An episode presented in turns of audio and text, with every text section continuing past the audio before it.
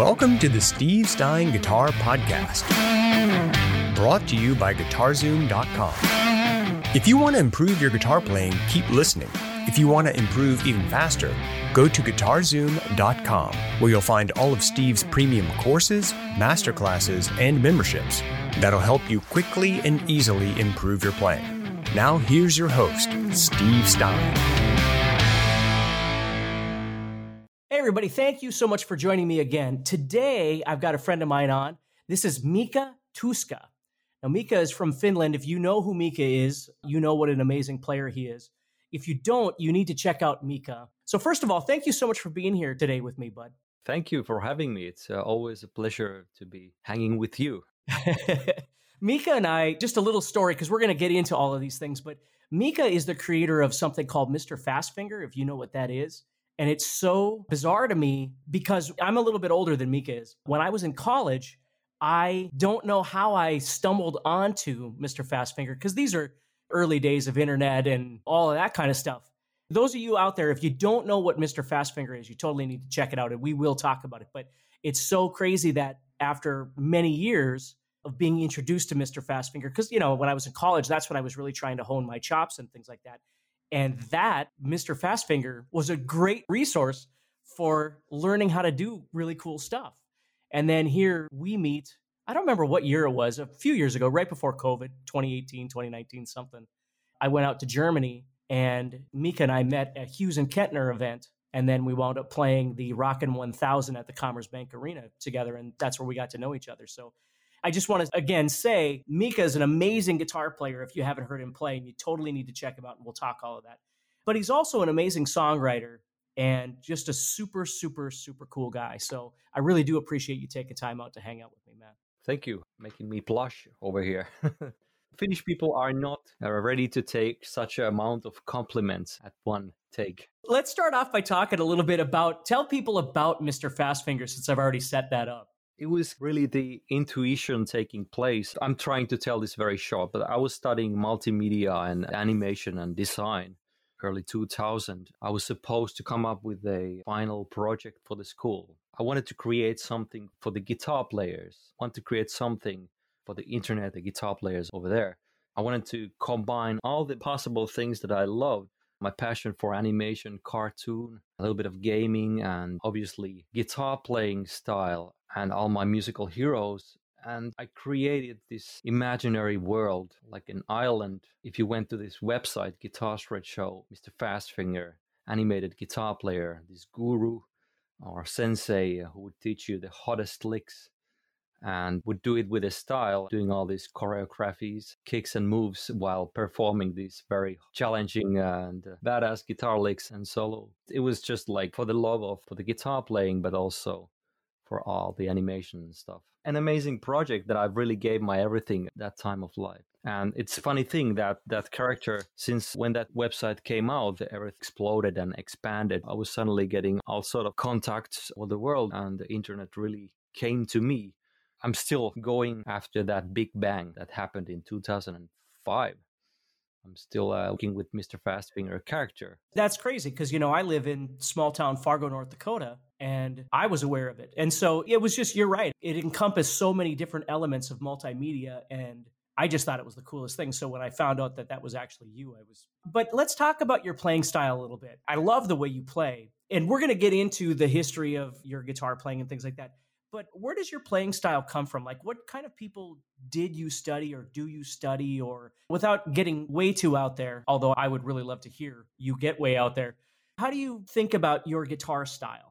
Well, as guitar players, we're true to ourselves. We are reflecting everything that we ever hear or really loved. Our personalities, also, everything effect we are making. Obviously, as a kid, I loved all the same guitar heroes as everybody else, all the Steves and Joes and all those guitar players, Steve Vais and Eddie Van Halen guitar school, basically all those guys and we were pretty much still the, the same age so we followed the same culture same guitar stuff. The late 80s early 90s really affected my guitar player first of all. Around maybe 90 i had like a several years of being very heavily into guitar playing and into guitar players but then I kind of started drifting into composition and I started listening to um, different styles of music. I think things started going to not wrong direction, but other directions once I got introduced to the music of Frank Zappa. And that, that got me to a lot of different directions. Frank's music, I found Igor Stravinsky. I still feel that sometimes when I improvise, I might do a little bit of homage to some melodies that I've heard in uh, Rite of Spring or Firebird or some of these pieces that I really loved and listened a lot as a kid. I even got the manuscript from library. I would be able to try to follow Rite of Spring while listening like every day after school. I would do that. I really love that. But then I also went listening to artists like Björk or I love the 90s David Bowie a lot that music, it's kind of funny, but that music, I was wondering of some of the music that I created those days. Where did I get all these Mixolydian flat six, all these tonalities and sounds? And not too long ago, I listened to some of David Bowie albums, and there were some songs that had that scale in great use that tonality and probably got some of those sounds such a surprising source. I was listening to a lot of different styles and a lot of music that I really shaped my vocabulary. And I think the early days, teenage years, really can shape your taste in music. Yeah, it's interesting how with a lot of the stuff, like with the David Bowie stuff, would you sit down and actually learn it, or was it just something that was you were absorbing more orally than anything? Those days, I created a lot of music without the guitar, eh, maybe not even involved at all. I was creating a lot of strange music with sounds and samples and the synths and, really getting into creating music with a computer and DAW. And a lot of times I was just going with the ear and I didn't really went like transcribing music or I was just listening heavily to sounds and things back then. So, when you think about your early days, like when you were a kid, can you remember what artist or what music or what song impacted you where you realized that music or guitar or whatever it was was like a real thing and you went, oh my God, this connects with me? When I really got into music, my first band that I was really into was a Finnish band called Dingo. I was maybe seven years or something. The largest audience in Finland was girls and everybody was crazy, but I was still some guys really I love that music as well. And it was really good songwriting and really catchy songs. But then my older brother started getting into Kiss and the and Iron Maiden and everything, more like hard rock, heavy metal, and that stuff. And sooner or later, I gave in and I really started. I think my first hard rock cassette that I bought was Motley Crue's Theater of Pain. So that was 85. I was nine years old then. And we would call it heavy rock back then. so, did anybody else in your family play, or was it just you?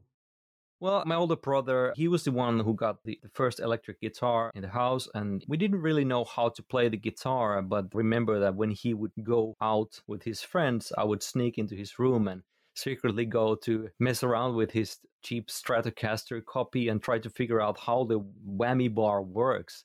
Obviously, doing it like wrong direction. It didn't give any impact over the sound. And also bought like a really cheap cardboard type of acoustic guitar that was my first guitar. It wasn't until I was in sixth grade I formed a band with my classmates. I couldn't play the guitar yet, but I had that guitar. And during the first band rehearsals, I was the band leader. I would sing or play the piano a little bit. I had some song ideas, sort of ripped off songs.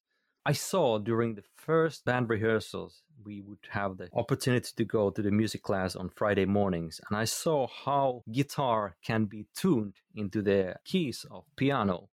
I had a keyboard synthesizer at home, which was my first instrument. I was able to now tune the guitar into that synthesizer that I had. And after that, I invented the pentatonic scale. you were the one yeah, I always say that because I sort of like just by ear, I went for the scale. My fingering really was this.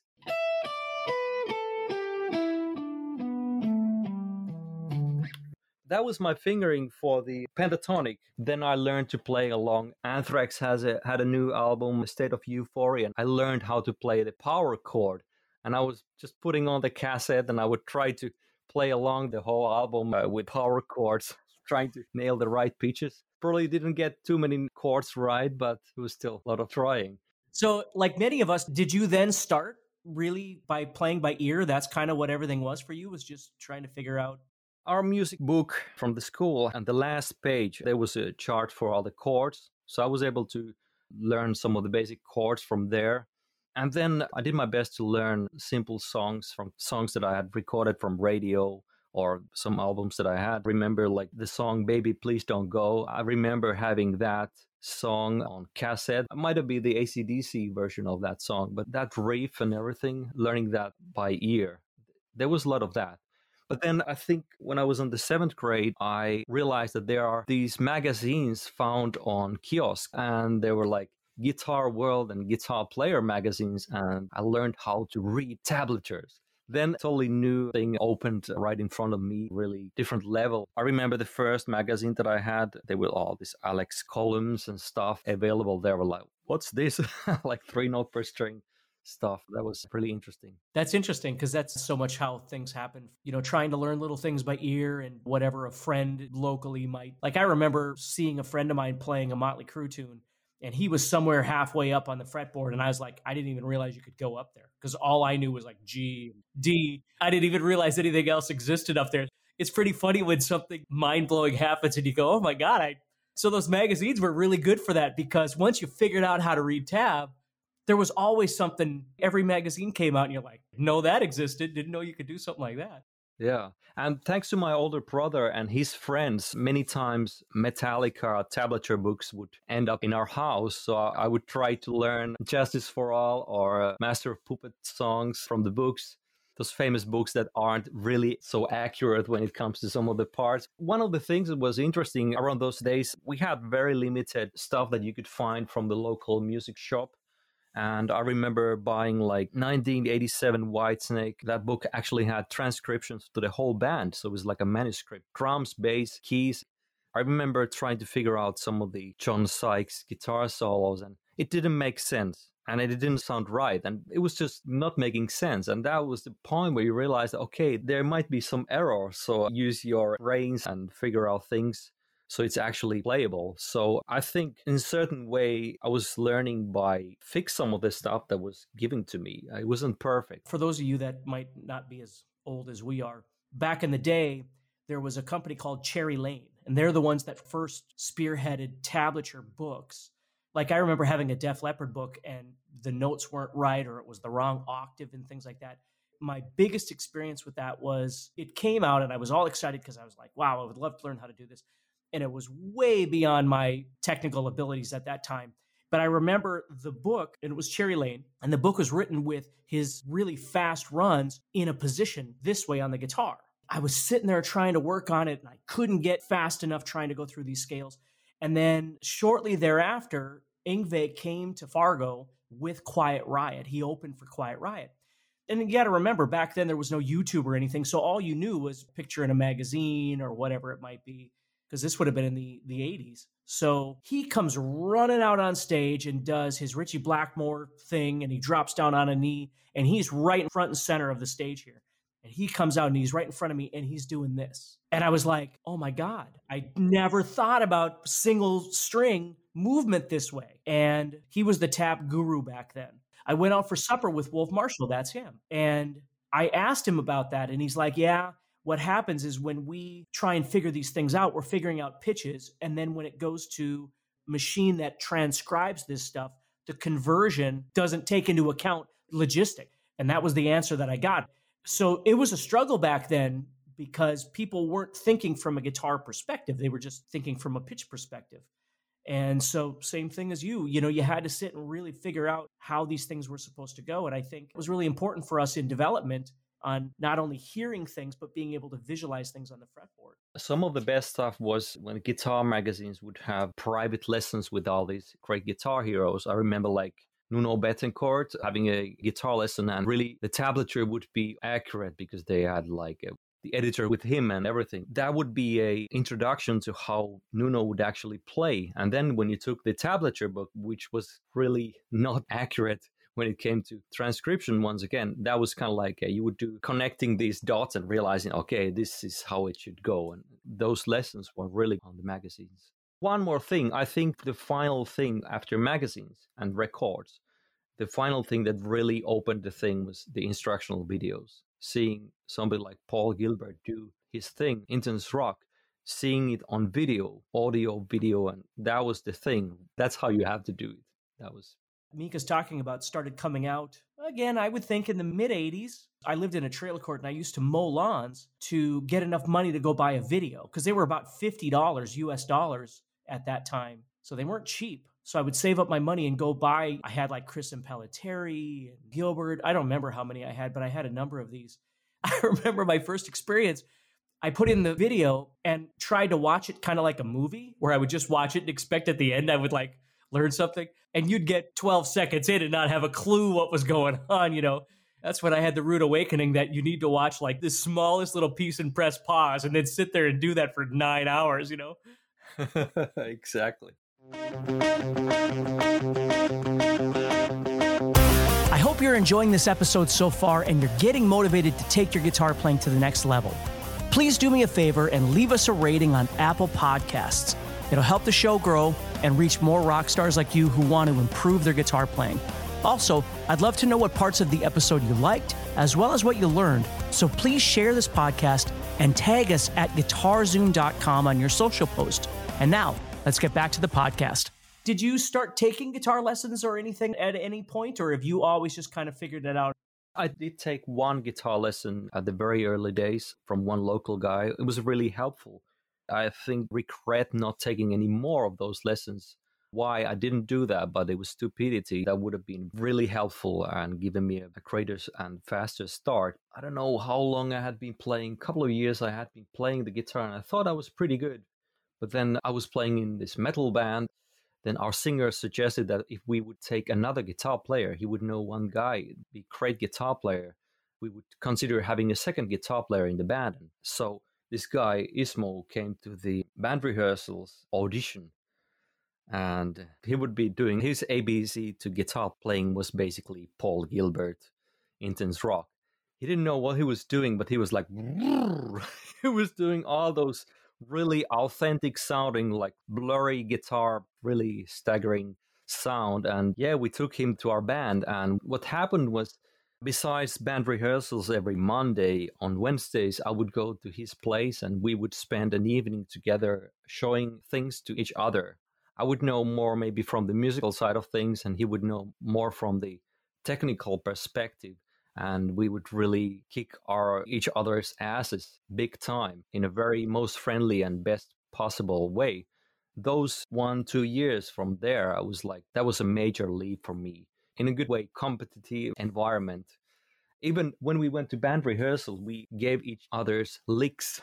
so I would give him some kind of exercise and he would give me an exercise and challenge each other. In a way, we teach each other, even though we weren't really teachers or didn't, we were learning at the same time. But that was really helpful. After that, just like maybe 10 years ago, I took several lessons from one guitar teacher here in Finland. But other than that, I never really had it. Never took guitar lessons, which is a little bit regret about that. Right. So when you went to college, did you study like music theory or composition or any of those things while you were in college? No. When it comes to composition, one of the best awakenings was when I went to study multimedia and we had this class of visual arts and color. And everything this teacher talked about color and visuals I would reflect through music. And I made a lot of clicks in my head while just listening to this teacher talk about these things.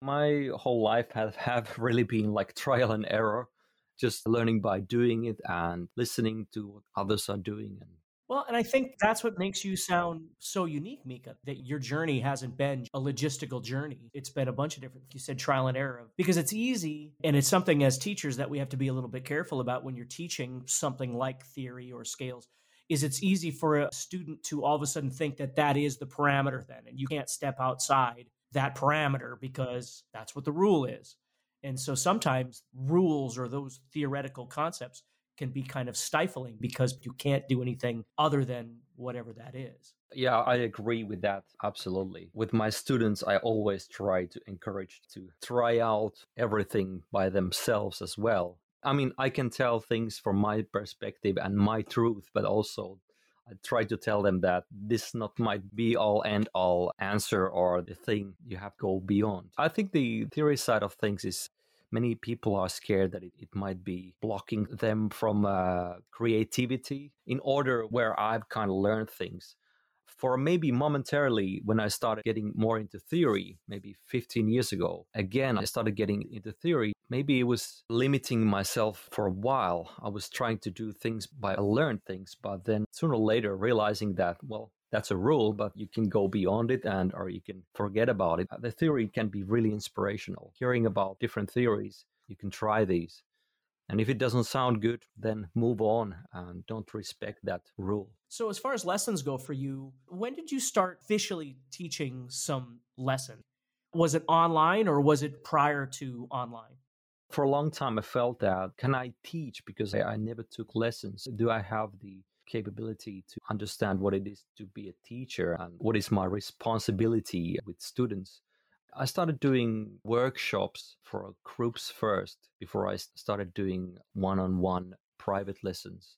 I was requested in one school in Germany where we would go actually through some of the stuff that I introduced with Mr. Fastfinger, which means the modes and a lot of techniques that we went through with students that started like maybe 2006 or 7 and a couple of years later i maybe had my first private students and the first ones just came here to my studio. I took some guys online lessons and now i only have online lessons that i've done mainly for the last five years or so.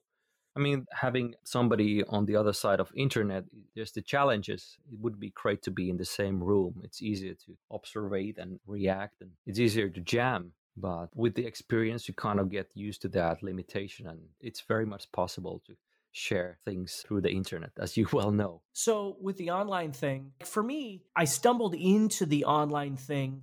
I didn't know anything about marketing. I just knew that I was too busy in my life. My life was starting to fall apart because I had no time left in the day to do anything else. I was working so much and I was gone all the time. You know, I had children at home that I was never home for. And I was on the road with bands and I started cracking. I was like, well, what can I do? Once you're working all the time and that's what's paying the bills, you can't not work all the time. I got this idea in my head. Well, what if I went online? This was early on. What if I went online and I could find 50 people in the world that could join me for an hour, as opposed to one lesson every 30 minutes? I could do one hour and make more money and then have some cushion. But that's kind of where the whole thing started. And then it kind of worked in a different way. And then it, it is what it is now. And I do the same thing as you. I don't do any lessons anymore privately. I've gotten very, very good at saying no to just about everything that comes across my plate, just because I never want to go back to being that way again.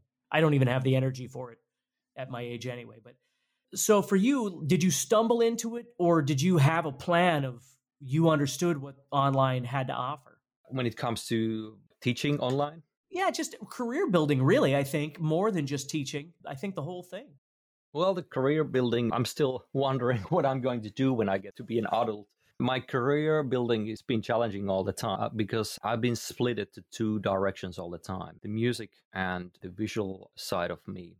I still do some post production stuff and video related things or motion graphic stuff, and then I do music. The music includes teaching and making music and selling products and stuff. I don't know, things just kind of um, more or less shift to these uh, directions. I've been more and more into the musical side of things the last 10 years, definitely.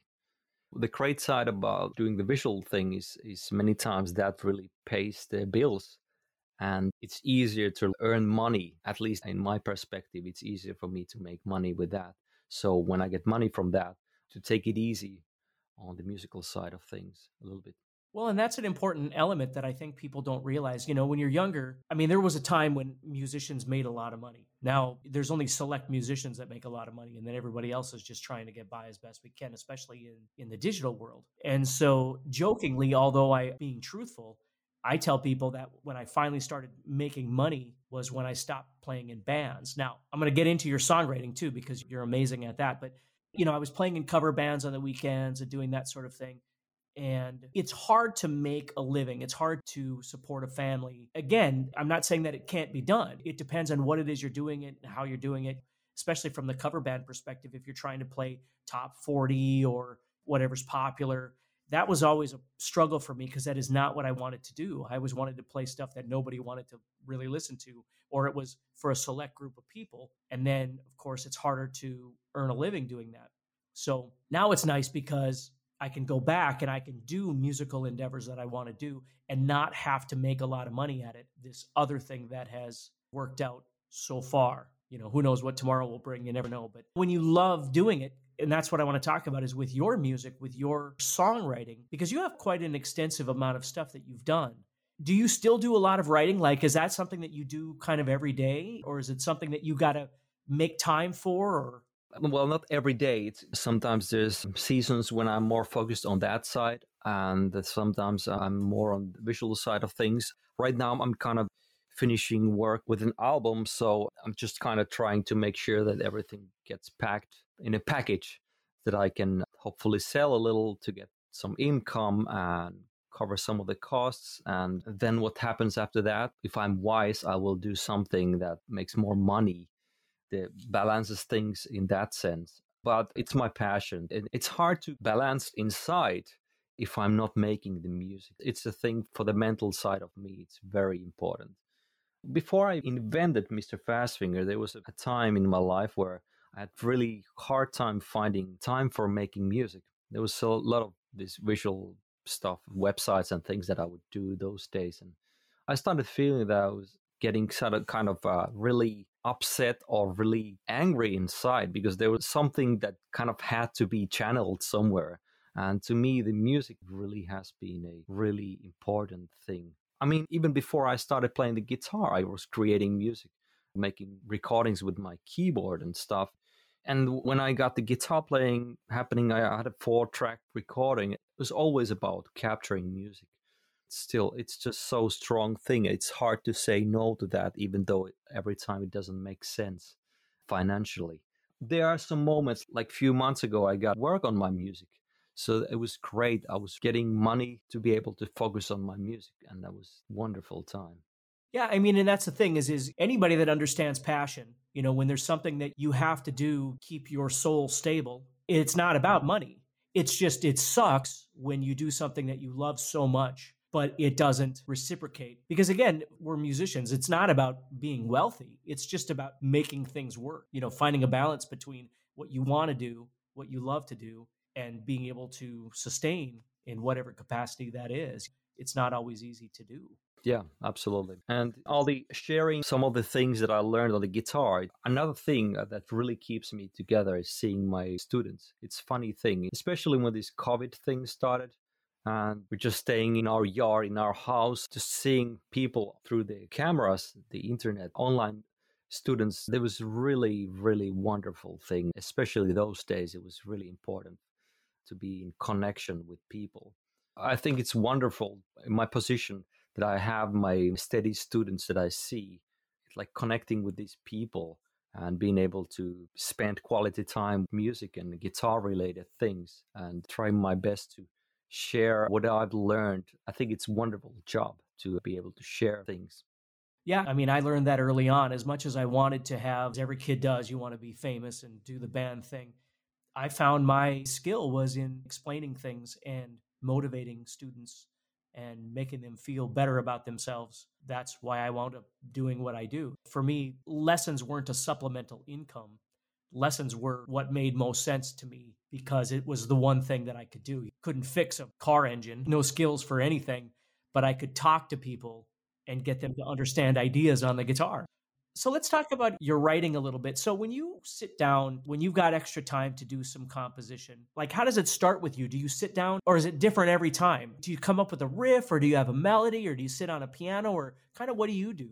It is a bit different every time. I find the guitar most challenging to start songwriting. So I tend to not start my songwriting with the guitar. And many times I actually don't have the guitar in my lap or anywhere. In the long run, I think the rhythm has been a great inspiration, starting with some kind of beat or loop or something. But for the last five years or so, my holy grail of uh, inspiration has been the iPad, and especially this Korg Gadget app has been a great way to get a quick start with songs and uh, song ideas.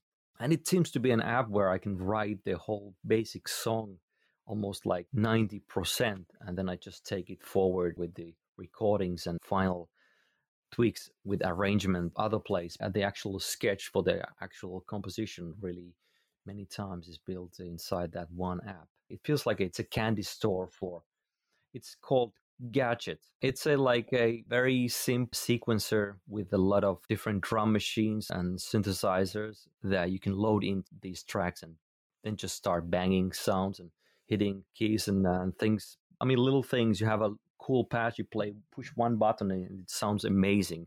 With the guitar, it's like, boom. Well, I've heard that sound so many times, but sometimes when you have a cool patch on the synthesizer, and that's a like, whoa, what's that? I can hear another sound immediately, and then kind of, yeah, well, how about if that had that bass note? Then you take another track with a bass and doom, doom, then you realize, well, what about if the drums were half tempo? And then you program that, and things just kind of get forward. And then you realize, well, I need to figure out the B part. Well, let's just take that same drum beat and or whatever and start messing around and suddenly you have a B part for the song and maybe we'll do a C part again and do something else and try to figure out what could be a refreshing for the song. I have some students that have been requesting me to help them with the compositions and we've been dealing with their music and their somebody's doing an EP and I review and help them give them suggestions what they could try and how to get forward when they get stuck. The more you practice composing a whole song, the easier it becomes. Just like learn guitar solos or licks. Just learn licks. You never really learn to play a guitar solo or improvise. It might give you some uh, help with that, but when it comes to writing songs, many times people can write a great riff or something, but get stuck with things. Put the threshold as low as possible. Start creating full songs that have a beginning, then all sort of developments, and then the end. Because once you start doing that you start listening all the music with different perspective. You start listening oh, what kind of things? Oh what was going on there? How did that do that trick? And then you start figuring out oh there's a modulation there or whatever or the instrumentation changed like this when you start making full songs it opens up a lot of mysteries that want to figure out i think it's one of the greatest games when you come up with a riff, how do I make a full song out of this? I'm not really into gaming or doing puzzles, but to me, making a musical composition is like a puzzle. Finish up the whole thing and make it somehow feel like it's a solid song that makes sense. And there are some surprises along the way, and it's some candy for the ear and whatever suits the, the theme or the, the story of the song. We have a, like a trio drummer and a bass player thomas and lasse. We've been playing together. We've known each other since we were like still in teen years. Since mr fastfinger thing started thomas and lasse both played on the not on the original tapping dwarf adventure that was all machine programmed stuff but sequels had some real bass and drums and they were already playing those parts and they're like my really dear friends and we do band rehearsals every week for us, it's more like a club where we get hang out together and might not play too many songs even. We just kind of like do all the crappy jokes, mess around and improvise a little bit. The way many times this song development might go that I create a sketch on this iPad application. And then when I start feeling, well, we could try this with band rehearsals and I program a click there, make sure there's a click track, then we can try that song in band rehearsals. And I'll just mute the programmed crappy uh, drum machine sounds and the messy, shitty bass synthesizer and let the guys play for real, then I might have something to say on the guitar as well to complement the track. And we have a band rehearsals, it's very sophisticated these days. We have a in-ear system and we have drums mic'd all the time and we play everything to this mixer that you can multi-track record. If I want, I can press a foot switch click and we capture a multi-track. And after the rehearsals, I can take the drum tracks and the bass tracks to Cubase along with the multi-track from the gadget and I can start arranging the song forward with the live drum and bass sounds and go forward with the arrangement. And the next week, when we have band rehearsals, everybody's been able to hear what we captured and uh, kind of review the ideas. And maybe I'll develop my guitar parts further and the song structure gets to shape. And then we work on that song together a little bit further. And maybe the third time we meet, we might capture the final bass and drums as it will be on the record. We have a perfect drum recording. We have close mics and room mics and everything set. It's just plug ourselves in uh, ready to go. It's really great for the creativity. The new album, the following album, maybe that's still a secret the album is recorded like this. It's like band rehearsals that we capture. It sounds incredibly good. It's like what we do. Your workflow has to be efficient because if you're spending three hours trying to set up a kick drum mic, whatever inspiration you had is probably gone at that point. Well, I don't want to take you too much longer here, but a couple quick things. If you could think of a couple of your main musical influences throughout the years, from the early years, that would be Steve Vai for sure. He wasn't like every other guitar player compared to him felt like they were like blues based playing, and Steve Vai was something else. It was really inspirational, composition wise and sound wise, and everything was. It was really exciting. Then Frank Zappa, like I mentioned, one of the guys that really got me back to guitar. I was kind of lost around the 2000 before I created Mr. Fastfinger, then Rescue Me and get me back on track with the guitar stuff.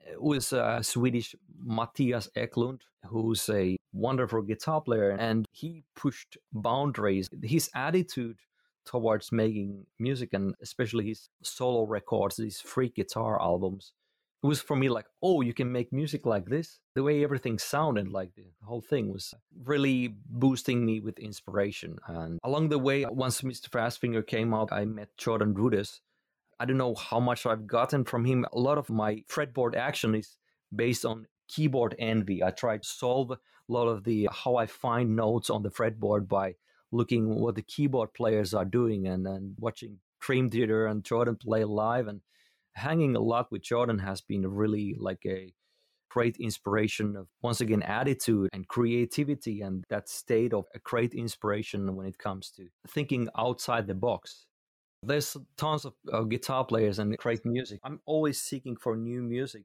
and listening to a lot of different styles and just even in sometimes it's very very selfish and I try to seek for new sources for in- inspiration and new sounds. A lot of my listening is based on that and lately for the last couple of years I've been really into more minimalistic music. Always aim for minimalistic things even though I end up making things very weird and complex in the end. But for me, that's been a philosophy for a long time. To be able to accomplish something, I need to aim to make things very simple, make the song very simple, then you can finish it.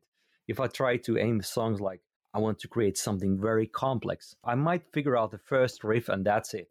That'll be the end of that complex song. It'll be more complex than I am. But if I start very simple, I can complexify things or make it more sophisticated in the end. I totally get what you're saying. I think that's great.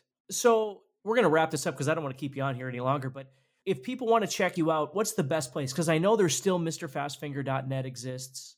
Guitar Shred Show. Guitar Shred Show doesn't exist anymore because Adobe ended Flash, so it doesn't work anymore, unfortunately. Oh, I gotcha. So that ended a little over a year ago. That was the end.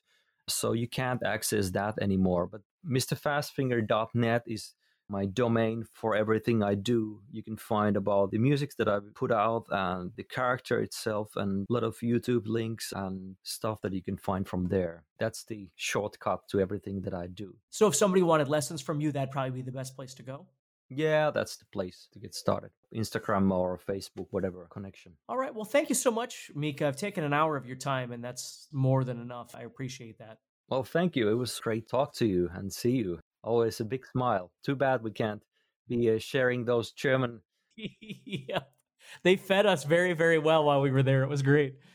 Yeah, with more than just food too. All right. Well, you take care, my friend, and we'll talk again soon. Okay. All right. Catch you later. Stay good. Wax on. If you enjoyed today's podcast and want to learn guitar even faster, go to guitarzoom.com and click the Get Started button to get access to courses that are right for your interest and skill level. Again, go to guitarzoom.com and click the Get Started button.